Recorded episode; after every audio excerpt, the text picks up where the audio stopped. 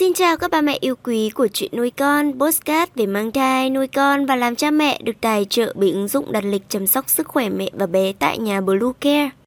Mình là Nga, hôm nay trong chuyên mục về chăm sóc trẻ sơ sinh, chúng ta sẽ cùng nhau tìm hiểu về những nguyên nhân về sức khỏe khiến trẻ thức dậy đột ngột giữa đêm nhé.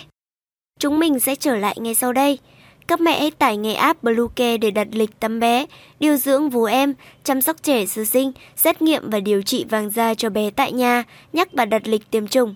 Ngoài ra, Bluecare còn cung cấp các dịch vụ xét nghiệm níp, lấy mẫu tại nhà, massage mẹ bầu, chăm sóc mẹ sau sinh, thông tắc tia sữa, hút sữa và rất nhiều dịch vụ y tế tại nhà khác.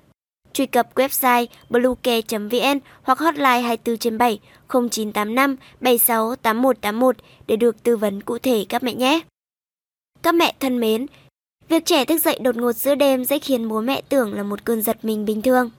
Thế nhưng bố mẹ cũng cần theo dõi kỹ xem sức khỏe của con có vấn đề gì không nhé.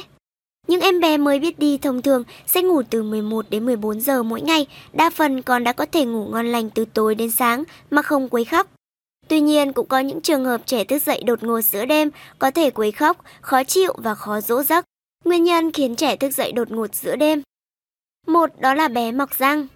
Thời gian này còn vẫn đang mọc răng, gồm răng hàm, răng nanh trên và dưới nên có thể khiến trẻ cảm thấy khó chịu, cáu khỉnh vào ban ngày và thức dậy đột ngột vào ban đêm. Lúc còn đau, bố mẹ hãy cho con ăn một ít món ăn lạnh hoặc có thể nhờ sự trợ giúp của các bác sĩ. 2. Bé bị ốm.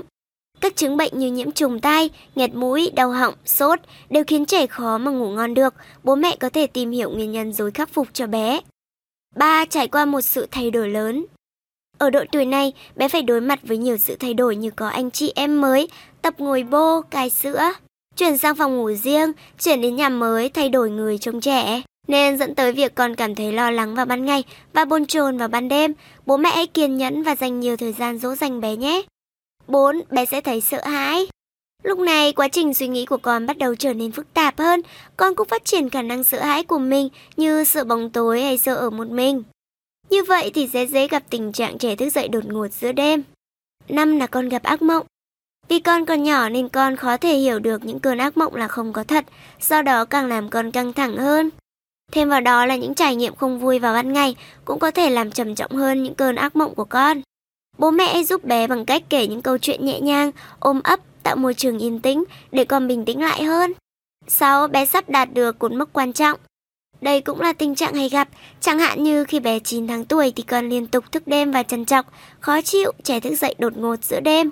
Trước khi bé bắt đầu bò và tự đứng dậy, do đó mà bố mẹ cũng đừng quá lo lắng.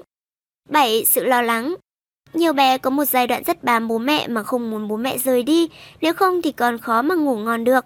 Tình trạng lo lắng này có thể kéo dài nhiều năm và thực sự cần bố mẹ quan tâm, nếu không sẽ ảnh hưởng nhất định tới tâm lý và thói quen ngủ của con sau này. Ngoài những nguyên nhân phổ biến trên đây thì việc trẻ ngủ quá nhiều vào ban ngày, giờ giấc đi ngủ muộn cũng sẽ ảnh hưởng đến chất lượng giấc ngủ vào ban đêm của bé. Cách đề phòng chuyện trẻ thức dậy đột ngột giữa đêm. Đảm bảo con ngủ đủ giấc, tạo một thói quen tốt trước khi đi ngủ như kể chuyện, đọc sách, nghe nhạc nhẹ nhàng, ôm ấp hay trò chuyện với con để bé có thể yên tâm đi vào giấc ngủ. Để con được thoải mái, nếu con thích ngủ hất tung chăn ra thì hãy mặc ấm cho bé để con dù có hất chăn cũng không bị lạnh mà thức dậy vào ban đêm. Bố mẹ có thể dùng tiếng ồn trắng để con thấy thoải mái hơn, tránh xa các yếu tố ảnh hưởng tới giấc ngủ của con như tivi, thiết bị điện tử.